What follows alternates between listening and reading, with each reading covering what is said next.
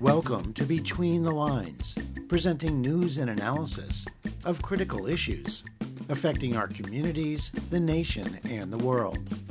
I'm Scott Harris. This week we present Chuck Collins, director of the Program on Inequality and the Common Good, who talks about his new book titled The Wealth Hoarders How Billionaires Pay Millions to Hide Trillions. Tara Houska of the Bear Clan of the Anishinaabe Couchiching First Nation, who examines the epidemic of violence targeting Indigenous women, girls, and Two Spirit people. And Peter Kornbluh of the National Security Archive, who discusses his research revealing the first known CIA assassination plot against Cuba's revolutionary leaders, the 1960 attempt to kill Fidel Castro's brother, Raul. But first, we begin with a summary of some of the week's underreported news stories. Arms sales are big business in our war torn world. Russia's share of global weapons exports at 21% from 2015 to 2019 is the world's second largest exporter after the U.S., whose share of the world's arms market grew to 37% in 2021.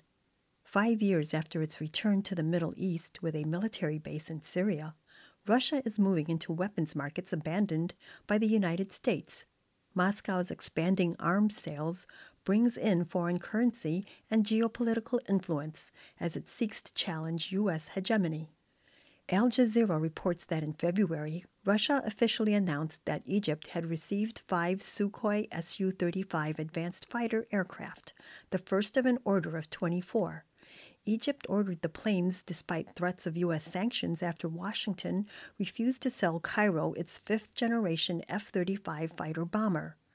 Turkey, a NATO ally, is in talks with Russia to buy the Su 35 and eventually the state of the art Su 57 fifth generation combat plane after being shut out of the U.S. program for F 35s. Turkey was hit with U.S. sanctions in December after it purchased Russian S 400 surface to air missiles. In an early test of President Joe Biden's infrastructure funding bill, a strong bipartisan majority in the U.S. Senate passed a $35 billion clean water bill. The legislation would upgrade aging water systems and concentrate on underserved areas, including tribal communities.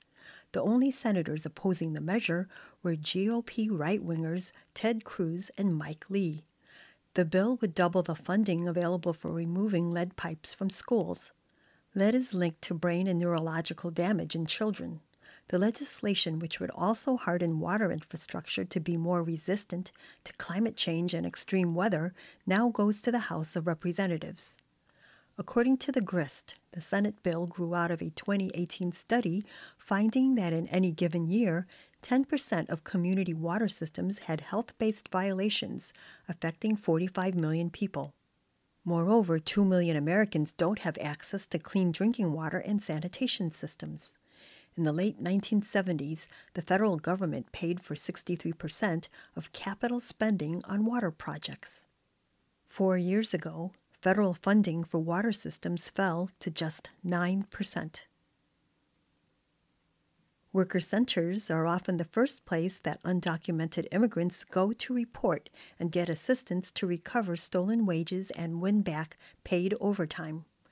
In Minneapolis, building cleaners tired of suffering wage theft under contractors working for big box stores joined with the Centro de Trabajadores Unidos en la Lucha Worker Center, or CTUL.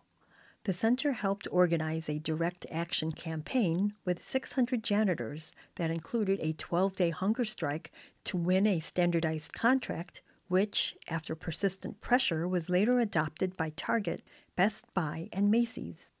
According to the American Prospect, CTUL built a relationship with SEIU Local 26 to win union recognition and a contract for the 600 immigrant janitors. Later, CTUL and the Minneapolis Building Trades Council agreed to create a new group, the Building Dignity and Respect Standards Council. The council would pressure Twin Cities real estate developers and building contractors to join, a move that would require their members to comply with specific standards on pay, benefits, safety, training, and more. Unfortunately, this example of worker center union cooperation is the exception, not the rule. Indeed, there's a history of often uneasy, even resentful behavior toward each other. Whatever the tensions, many labor experts hailed the Minneapolis CTUL Union joint organizing effort as the nation's most successful episode of such cooperation and a model for the rest of the nation. This week's news summary was compiled by Bob Nixon. For Between the Lines, I'm Anna Manzo.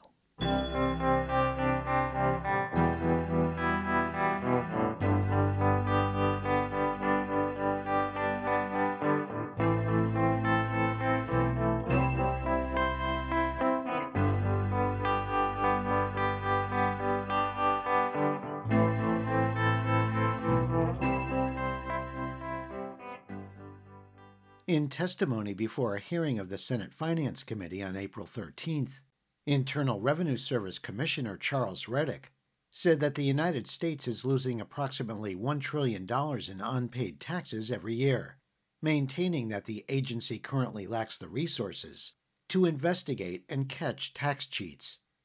The last official IRS estimate found that on average, $441 billion in taxes went unpaid every year between 2011 and 2013. Commissioner Rettig told the senators that these unpaid taxes are primarily the result of deliberate evasion by America's wealthiest citizens and large profitable corporations. The Biden administration has proposed increasing the IRS budget by 10.4% in order to hire the staff needed to better monitor and audit the tax returns of high income individuals and corporations. Your reporter spoke with Chuck Collins, director of the program on inequality and the common good at the Institute for Policy Studies. Here he talks about his new book titled The Wealth Hoarders How Billionaires Pay Millions to Hide Trillions, which outlines the loopholes and other schemes used by the rich to avoid paying their taxes while offering policy solutions to recover lost revenue. At the global level, the estimate is that there's some as much as 36 trillion dollars hidden in offshore tax havens, trusts, shell companies uh, by the wealthiest people in the world and what they call the ultra high net worth folks, the people with 30 million dollars or more. Uh, and in the U.S., it's you know it's pretty acute. There's we're kind of now the one of the global centers for people bringing their money not just wealthy people from the U.S., but from around the world bring their wealth here. But the real problem, Scott, is you know when wealthy people don't pay their fair share, then it shifts the bill to everybody else. And even during the pandemic, we're seeing more and more wealthy people moving their money into trusts and kind of slipping it into the shadows, uh, so that the rest of us are going to have to pick up the cost of the pandemic recovery. Uh, so that's the biggest problem. How does tax avoidance directly or indirectly contribute to inequality, rising inequality here in the U.S.?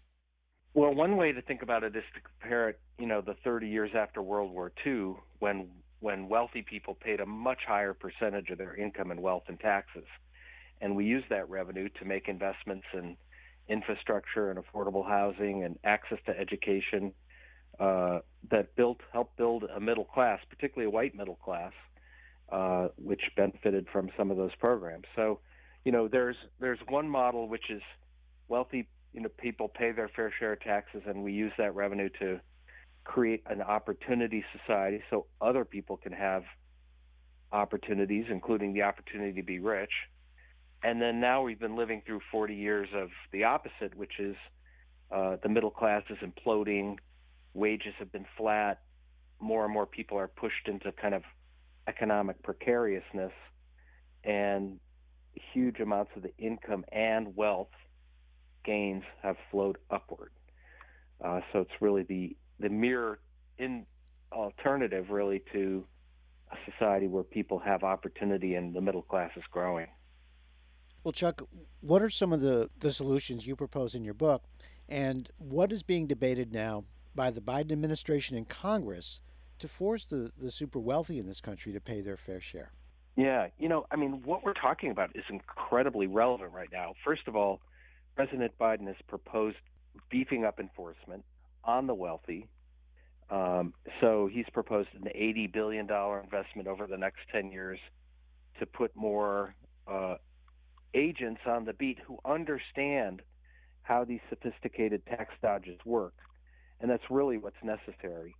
So that's very much in discussion. And there are bold proposals to restore taxes on the rich, income taxes, and new taxes on wealth, like uh, Senator Warren's wealth tax. Senator Sanders has put forward a fix to the estate tax, which is our inheritance tax. And people always talk about the death tax and how terrible it is. Let's be clear nobody who has no individual with wealth under 11 million or a couple with less than at this point 23 million dollars will pay the estate tax. And it's become porous and weak. And Sanders has proposed fixing it. And included in his bill are provisions to shut down some of these trusts some of these loopholes some of these transactions that, that people use to pretend that they're losing money um, so all those things are in motion, currently being debated. Uh, I mentioned the Corporate Transparency Act passed at the end of last year, signed by President Trump, but with broad support from Republicans, law enforcement, pretty big coalition. Now we're writing the rules for that Corporate Transparency Act and need to make sure it's got some teeth. But all these things are happening. So the good news is we're, we're we can fix the system and uh, if we, the public, continue to advocate and say, look to our elected officials, we don't think taxes should be optional for the super rich, and they should pay their fair share, and we should have a system where everybody pays plays by the same rules. Um, once we do that, once we start to clean up our own U.S. House, then we can join with other countries, pass treaties um, but even uh, Treasury Secretary Janet Yellen said, look, let's create a global corporate minimum income tax of 21%. So no, no countries aren't being pitted against each other by corporations and who will who will tax us less. And that's a really positive sign. So we're there's a lot of things in motion, Scott, that I think will will if we succeed, will shut this hidden wealth system down. That was Chuck Collins, a senior scholar at the Institute for Policy Studies, where he directs the program on inequality and the common good. Chuck's newest book is titled The Wealth Hoarders How Billionaires Pay Millions to Hide Trillions. Learn more about the laws and mechanisms that enable massive tax evasion by visiting our Between the Lines website at btlonline.org. May 5th was observed as the National Day of Awareness for missing and murdered Indigenous women, girls, and Two Spirit people, gay, lesbian, and gender fluid individuals. Violence against these groups today is reaching epidemic levels in Indian country. On May 6th, 11 people locked down in front of a man camp in northern Minnesota, which houses workers on the Line 3 tar sands pipeline being built from Canada, extending across a few miles of North Dakota and Wisconsin in the entire state of Minnesota. Between the Lines Melinda Tuhus participated in the direct action that shut down the man camp on May 6th. The day before, she spoke with Tara Houska, a member of the Bear Clan of the Anishinaabe Couchiching First Nation and founder of the Giniw Collective, which is fighting the Line 3 pipeline. Here she talks about the urgent need to raise public awareness of the violence targeting Indigenous women and girls. There is an epidemic of missing and murdered Indigenous women and Two Spirit and girls, and also men, happening in Indian country. It's been happening for a long time. It's a lot of different things. So, at least as, as far as I understand it, it's the lack of criminal jurisdiction over Native nations to non Native offenders. Uh, we were stripped of that right as sovereign nations uh, back in the 50s by the Oliphant decision going through the Supreme Court. So we just simply can't prosecute non native offenders like they would be anywhere else. You go into Mississippi, you commit a crime in Mississippi, you're going to get charged by Mississippi, you're going to go through Mississippi court, and you're going to go to Mississippi jail, right? If you are found guilty. That's not how it is in Indian country. Instead, there's this really complicated web of sometimes the feds have jurisdiction and they oftentimes decline these cases. Uh, the actual prosecution rate coming from the federal government of U.S. attorneys on rape cases, on murder cases, on violent crimes is incredibly low. They didn't sign up to do that kind of work. You got police officers, tribal officers who are patrolling places that are sometimes the size of almost an entire state, like the state of Rhode Island, and you got two officers on duty, no funding, no evidence to be collected. You know, a victim is brought in, and I mean, if it's like a two hour, three hour drive, how are you going to be able to really protect that person? So there's that issue. Sex trafficking rings know this, human trafficking rings know this, uh, cartels know this, and pipeline companies and mining companies and extractive industry companies know this also. In relationship to fossil fuels, somebody has to build these things, and it's typically a very large non local workforce. So to build Line 3, they need 5,000 people to do it. They said that they were going to hire 75% locals, and their rates are around 30%. Um, almost everyone is coming from somewhere else. The state is full of Texas and Utah plates um, Precision Pipeline or whoever the subcontractor is, they're people that come in to destroy places that they don't live in. Um, and with that comes upticks in violence to the community. There's nowhere else to go. We're in rural northern Minnesota. You got towns of 2,000, 3,000 people, sometimes 200, 300 people. And you got a man camp that's, you know, a thousand people next door. Where are they going to go? They're going to go on the res. They're going to go to these little border towns um, and then becomes compounded with lack of jurisdiction and some of the inabilities of us to prosecute our assailants. And then there's like other issues that also play into those rates. I think the dehumanization of Native people has a large role to play. That we are very heavily fetishized and romanticized. We are Indian maidens who kneel on the side of a butter stick for how many years, how many decades? What does that do to a people? when you are a Halloween costume that's very scandalous every year as a race of people, as a living people. There is a a lack of respect for your agency and for your personhood because you are less than and you are an Indian maiden or you are not a real person. You're like this relic of the past that kind of got left over. Uh, we are most likely to be killed by police. We are most likely to experience violence or most likely experience sexual violence. I mean, the rates of Indian women that experience sexual violence in their lifetimes is one in two. It's obscenely high. And there's also, you know, the, the traumas of our own people, which is like intergenerational loss of land, of culture through the forced assimilations and boarding schools.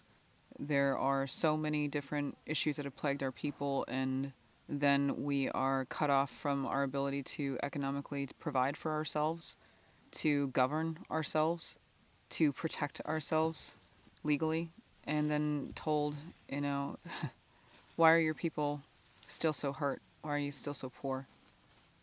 Uh, why are you still so drunk? That was Tara Houska of Minnesota's Giniw Collective. Learn more about the campaign to raise awareness about the epidemic of violence targeting Indigenous women, girls, and Two Spirit people by visiting our Between the Lines website at btlonline.com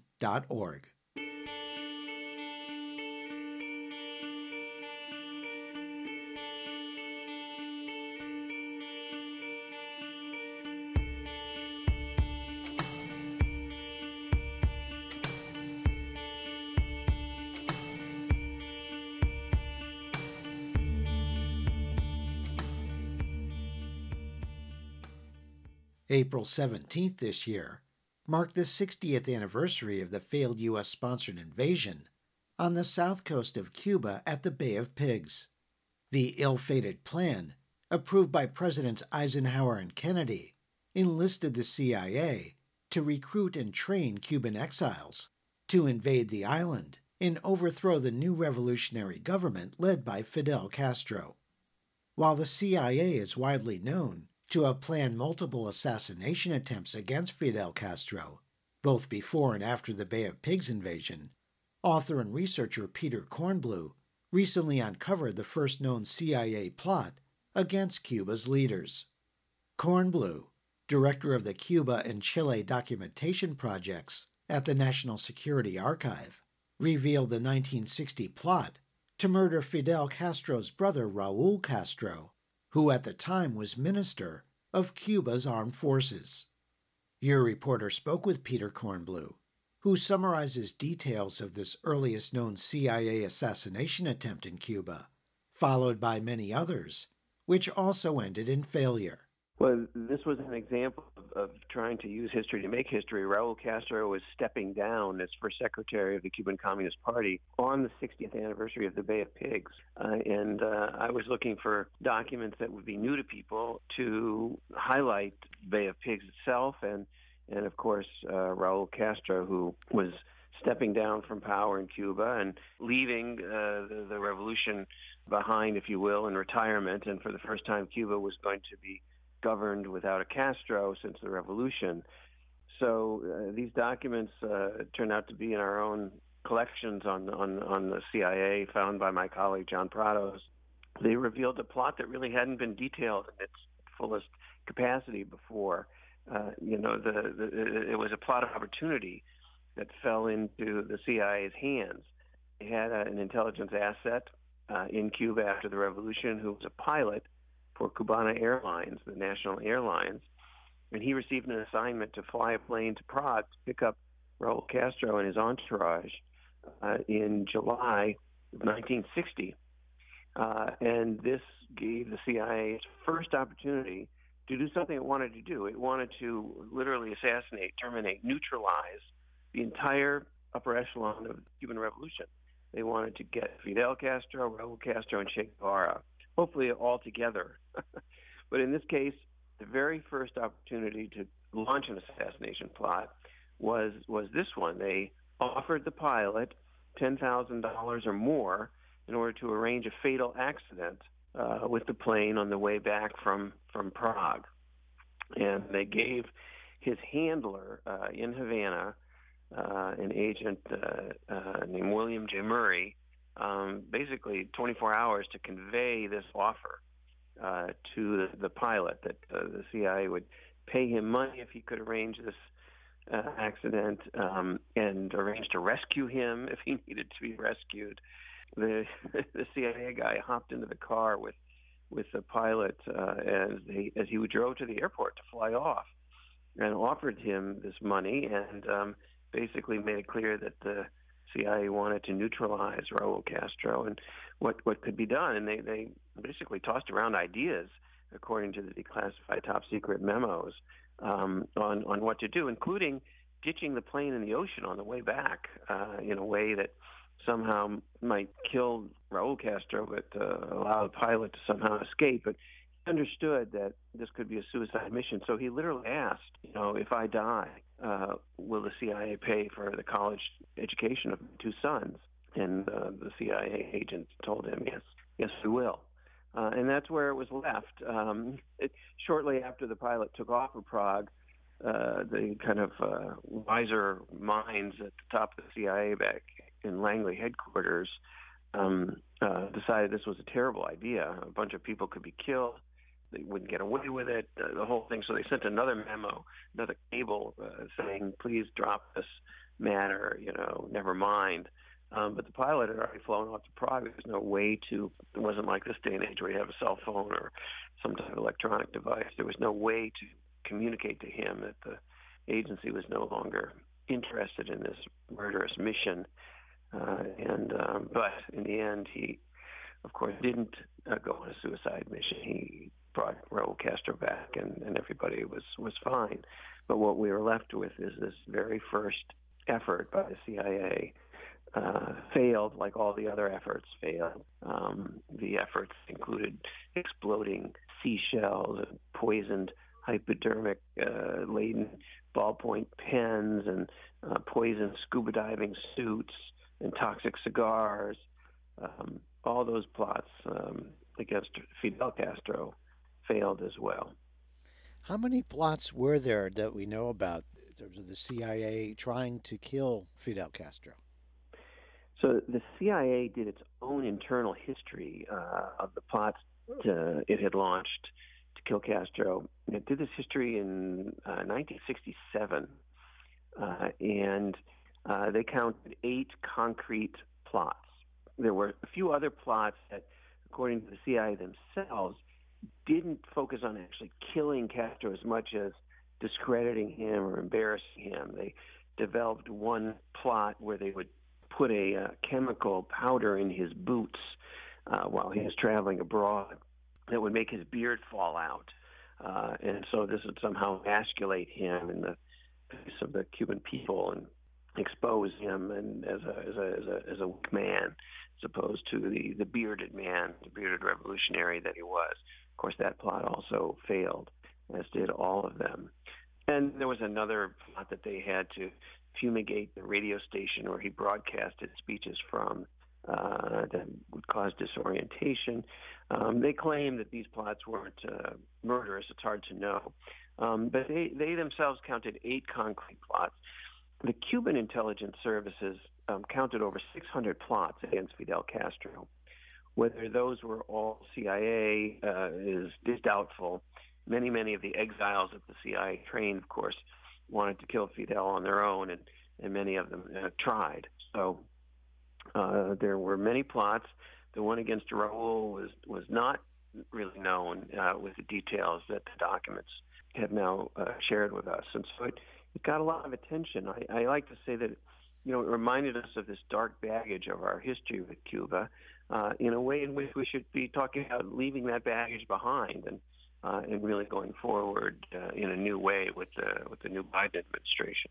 That was Peter Kornbluh, director of the Cuba and Chile documentation projects at the National Security Archive. He's author of the Pinochet File, Bay of Pigs Declassified, and co author, along with William LeoGrande, of Back Channel to Cuba. Learn more about the history of the CIA's Cuban assassination plots by visiting our Between the Lines website at btlonline.org.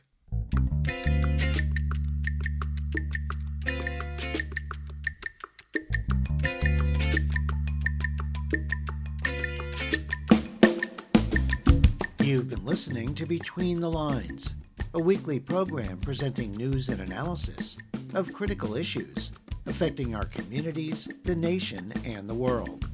Between the Lines is produced and distributed by Squeaky Wheel Productions. If you have suggestions for topics and guests, please contact Between the Lines through our website at btlonline.org, where you can hear our current and archive programs in streaming audio and support our show. There you can also subscribe to free weekly podcasts, program summaries, and interview transcripts. Follow us on Facebook at Between the Lines Radio News Magazine and on Twitter at BTL Radio News. Thanks for listening on WRFA in Jamestown, New York, KHOI in Ames, Iowa, KRBX in Boise, Idaho, dozens of other community radio stations across the U.S. and abroad, and wherever you get your favorite podcasts. Our theme music was written by Richard Hill and performed by Mikata. This week's program was produced by Susan Bramhall, Mary Hunt, Anna Manzo, Bob Nixon, Melinda Tuhus, and Jeff Yates. For Between the Lines, I'm Scott Harris.